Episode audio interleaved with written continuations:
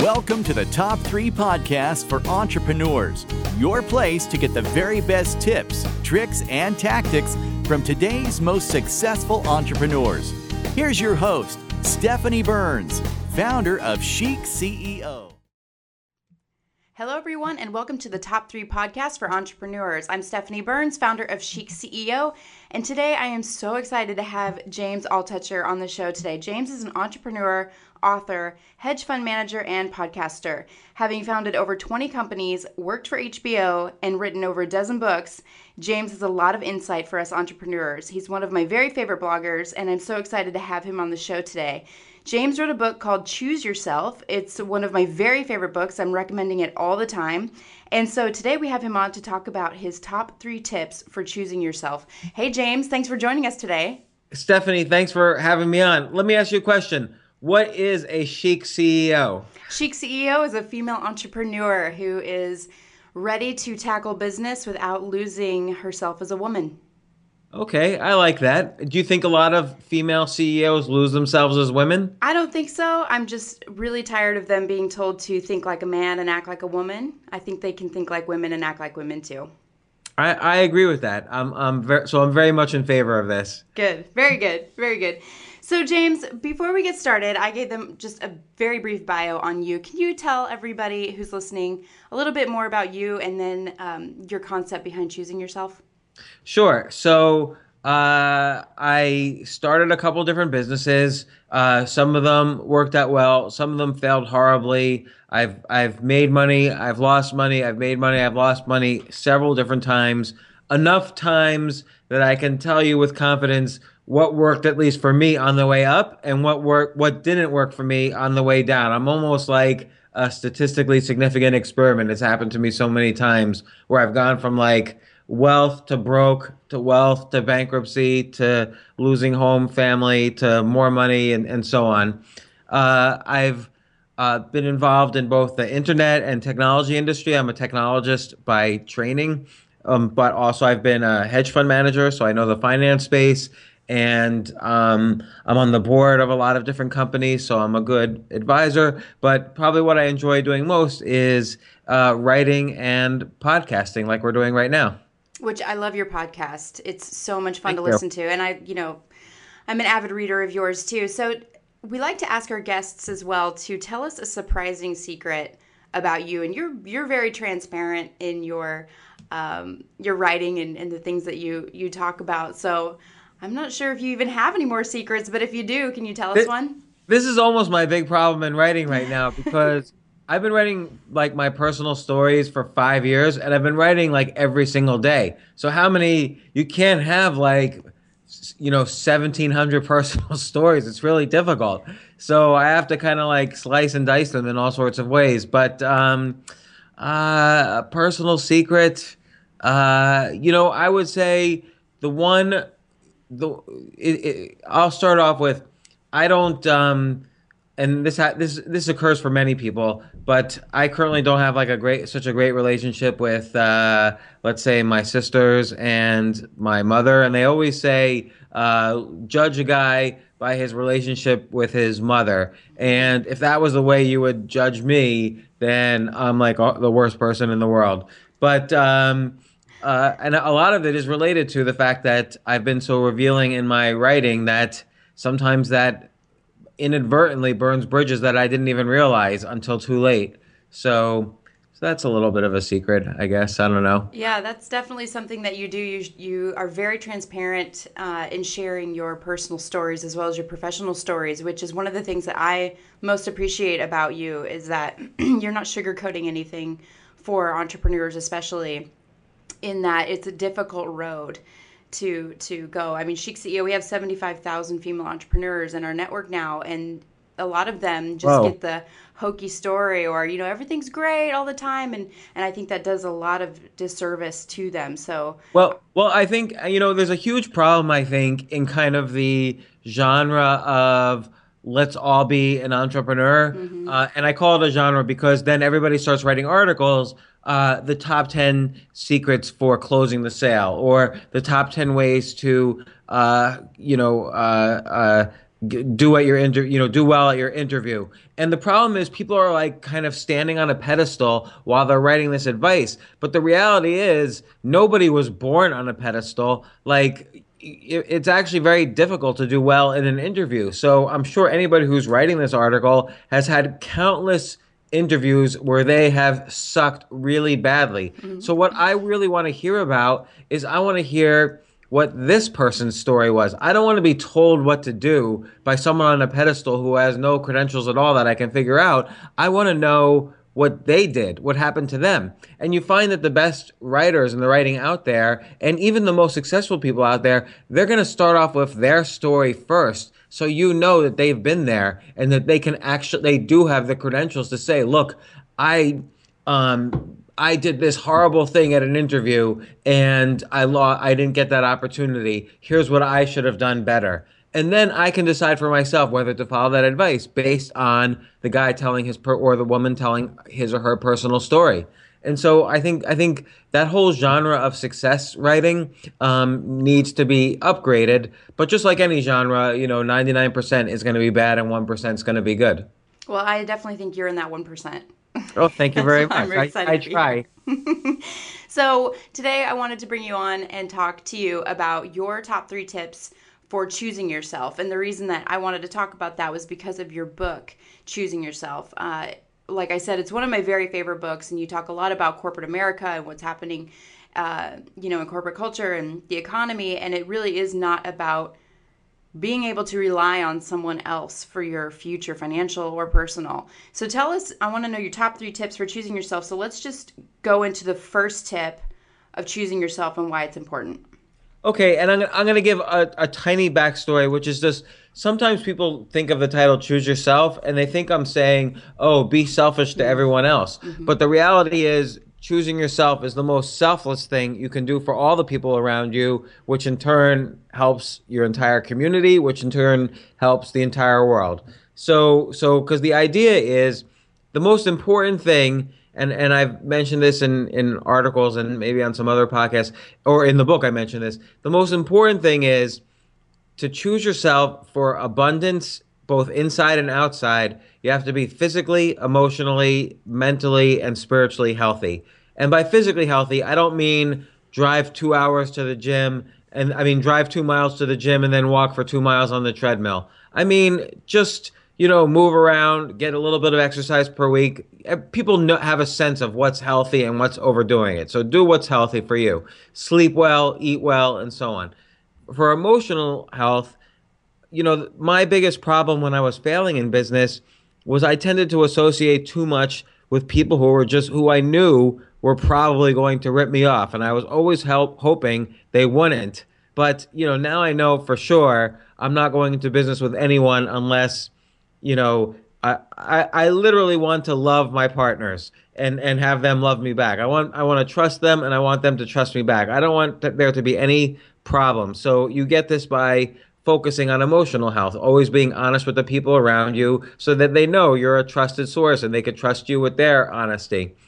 For mental health, I think it's incredibly important for people to exercise their idea muscle. So having ideas are a muscle like anything else. So they atrophy quickly. Like if you're in bed for two weeks at a, like because of a let's say you had a bicycle accident and you're like stuck in bed, well, you're to need physical therapy to walk again. Your, your muscles will atrophy so fast, you actually need help to walk again. It's the same thing with the idea muscle. And most people in their cubicles and in their corporations, and this is not saying anything about bad about their lifestyles at all, it's just the nature of the beast. Most people ha- don't have the chance every day to exercise their idea muscle. So, but that that's okay if you just write down 10 ideas a day, and they could be business ideas, ideas for books you want to write, ideas, uh, they, this is 10 ideas for JetBlue to have a better service. This is 10 ideas for my company or for my cubicle neighbor or whatever. Doesn't matter what the ideas are. It doesn't even matter if the ideas are good or bad. Write 10 bad ideas a day. Eventually, they'll start to get better within six months, I guarantee you'll be like an idea machine. You'll be bursting with ideas all the time. And I see this happen. I've been writing about this for five years. I now see it with, you know, literally thousands of emails, people become idea machines, and it's really helped a lot of people. This is the one thing that I'm really uh, kind of self-satisfied to see that that this works. And uh, on the spiritual side, it doesn't necessarily mean you know get down on your knees and, and start praying. Just learn to learn to practice being grateful in your life. Like the gratitude muscle also is a muscle. So whenever you notice yourself complaining, saying, for instance, you know, why is this happening to me? Try to stop yourself and try to replace it with thoughts and feelings of gratitude towards something in your life. Could be tiny things like the what the sun is out today. I'm grateful for that. So that alone builds the foundation for choosing yourself. And you would think, well, what does that have to do with money? It has nothing to do with money. It has to do with choosing yourself on the inside because no one else is going to make you feel better. You have to choose to feel better. Every event and object in your life, you clothe it with a thought. The thought could be a negative thought, like, oh, this rain is is bad, it sucks. Or you can clothe it with a positive thought, like, oh, the rain will create you know help plants grow which creates food which you know make, maybe i can rest today because it's a rain day or whatever.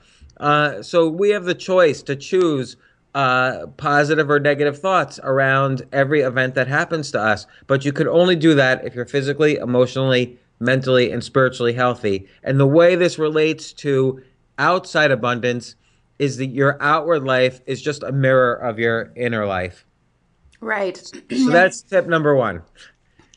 I want to talk just for a minute about when you said emotional health and working with people who you knew were going to rip you off. And I say this all the time that entrepreneurship is really an exercise in intuition, especially for women, I think.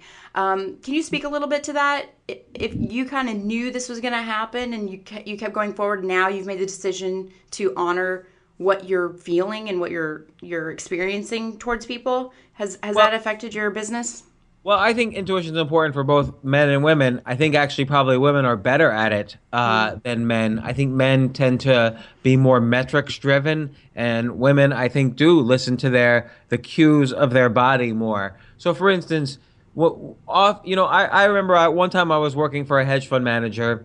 And a, once a month, he would invite me out to dinner. It would be a group dinner, and we'd all go out to some nice restaurant in New York City. And I would arrive home and I would think to myself, finally around the third or fourth time, I would think to myself, you know, I always feel really bad about myself after these dinners.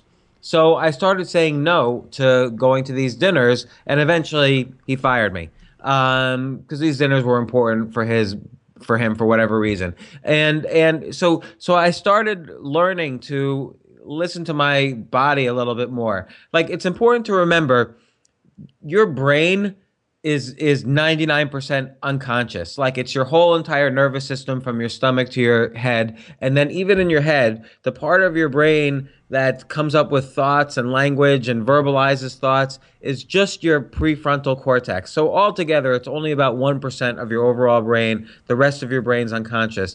So what i do when i meet somebody is i simply ask my body is this person draining me or giving me energy? And then i stop thinking about it sooner or later your body is going to tell you the answer. And i find this is to be a very effective technique on dealing with people. If if if suddenly i see a person and i feel really happy to see them and i feel energized that's a good thing. If i feel like oh like i start to clench because i know the energy is about to be drained from me then my body is telling me this is not a good person to do business with. Now the the last part i said there not a good person to do business with that came that was like the last thing for me to realize. I still may have realized oh this person's draining me but i didn't necessarily realize that also means they're a bad person to do business with. Mm. and it's still a lesson occasionally i have to learn. I, I relearned it again just a few months ago. My my partner and i jody we made a pact early on in the business that if either one of us got one of those little feelings in a meeting with anybody and it, we didn't even have to explain it we could, didn't even have to put our finger on it if one of us got a feeling that was it done I, uh, we weren't doing I it. agree with that so much and you know what I can tell you um, I, am guessing on this, but that's the difference between female CEOs and male CEOs in general. I, I don't think male CEOs really work in that way. And uh, uh, I don't think they rely on intuition. Maybe they do later on in their careers, but not certainly not in the beginning of their careers. Very important lesson. So tell us your second tip for choosing yourself. Sure. So so again, remember, you know, I was talking about how choosing yourself starts on the inside and that the outside is just a mirror of that. Well, I think it's really important to remember whenever you feel like somebody you're waiting for someone to choose you, that's probably not the best situation to be in. So you're so instead of instead of saying to yourself, "Oh, I hate this. I'm waiting now just for this phone call."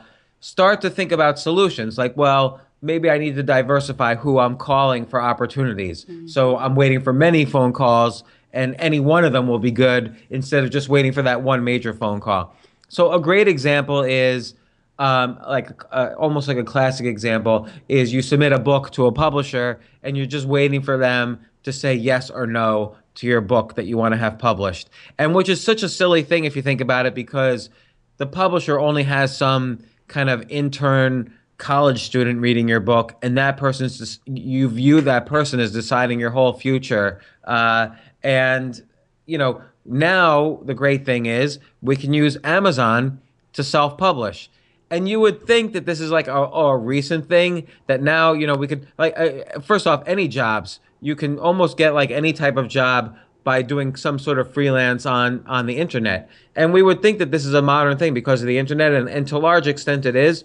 But you look at someone like walt disney Walt Disney, you know, he bought, he saved up, he went bankrupt, he saved up again. He bought all the equipment to make small animated films and they got bigger and bigger and bigger. And then eventually he put out the movie Snow White. So this is a, a classic example of someone who didn't wait for any other movie studio to give him money. He built up slowly and surely and uh, was persistent and chose himself to make the movie Snow White. No other movie studio was going for Charlie Chaplin, another example. He was an, an actor working for a, a, movie studio, but he wanted he didn't want any other movie studio to decide what movies he could be in and how much money he should get paid. So he actually started United Artists, you know, a huge uh, movie studio, and got a chance to pick and choose his own movies and paid himself what he wanted, and and was a huge success from that. So having a mindset of choose yourself, which again comes from the inside out, is very important for success in business. I love that tip. I love that tip because when we get stuck in this one person or this one deal or this one contract is going to mean the world to my company or me, then we get almost tunnel vision on it. And this this did happen to me probably about three or four months ago. This big deal was coming up and it, it just was dragging, dragging, dragging. And finally I said, you know what? Never mind. And and if that deal happens, great. If it doesn't, great. And I just moved on and it was liberating for me energetically and for what I was working on the business because it had started to um, stockpile other projects and things that I wanted to work on. So I think that's a really great point and things something that entrepreneurs really need to remember is that one deal or one contract is not the end all be all of what you're working on.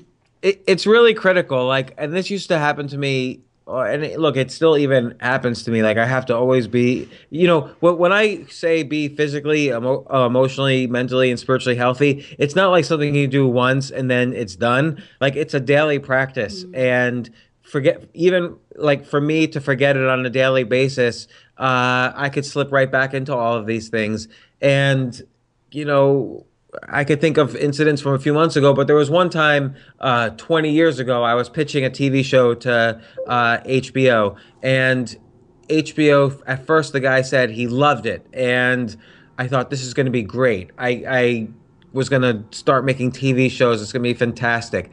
And then suddenly he would he never called me back, and I would call him, and his secretary said, "Oh, he'll call you right back." And it was the classic thing. He never called me back, pretty much ever. And you know, I was just so disappointed. But when you're waiting for that one call, you're never going to get it.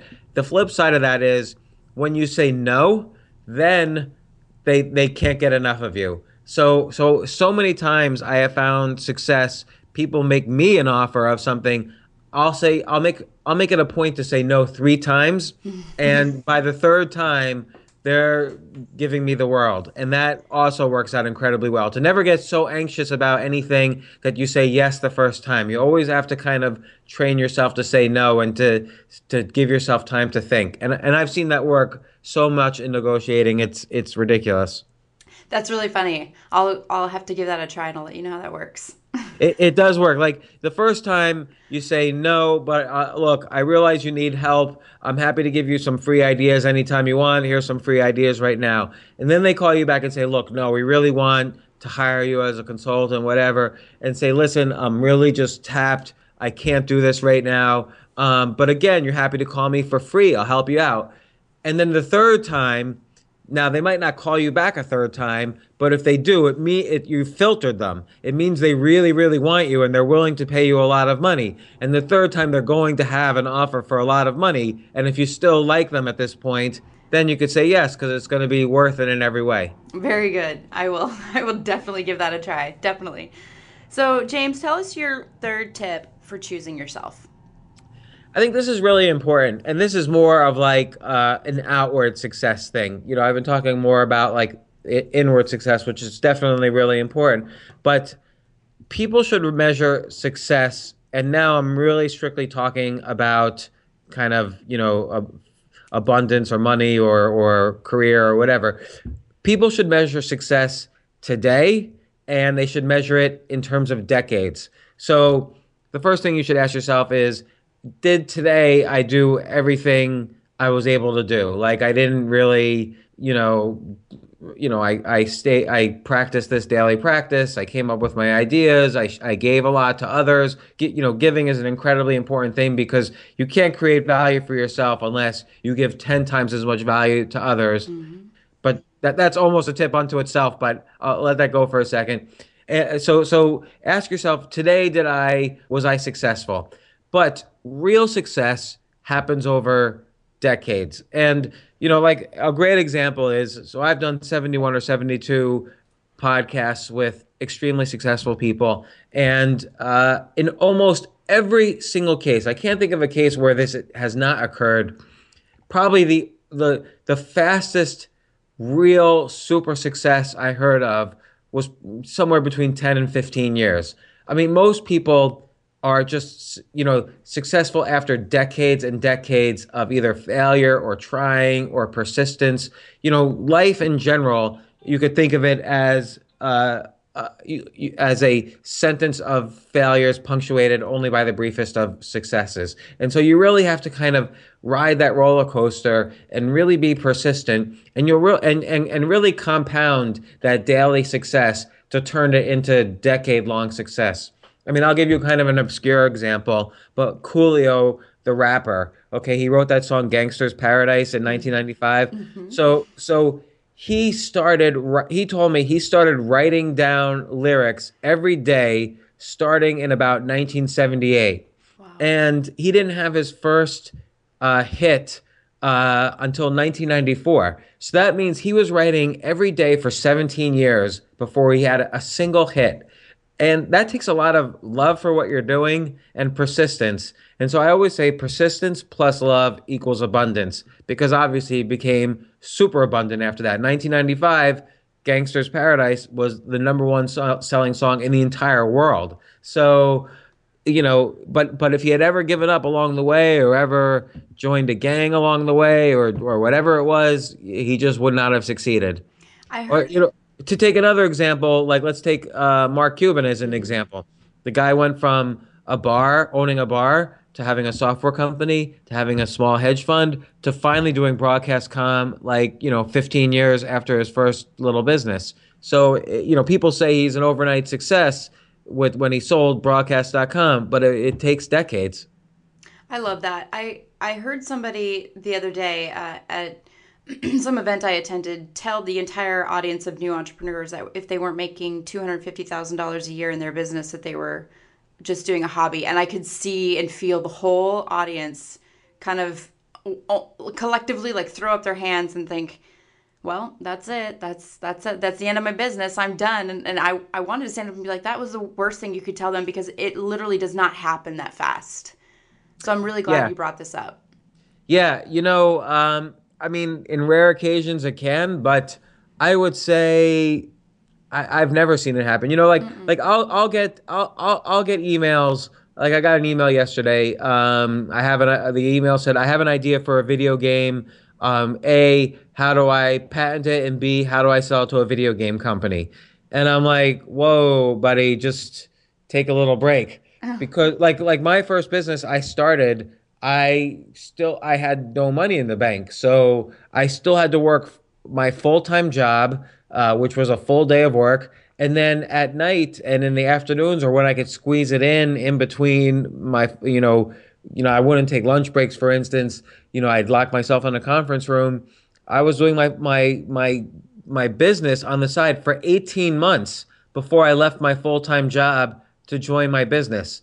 I and when I say join my business, I was the CEO of the business, and we had 20 employees by the time wow. I left my full time job. So it's hard work to start a business. It's not going to happen. Is I don't know really any cases where you know it, someone's lying if they say they just started and sold it, or or not. I shouldn't say that. Like some companies, you know, in in certain situations, some co- companies do get sold fast for various reasons.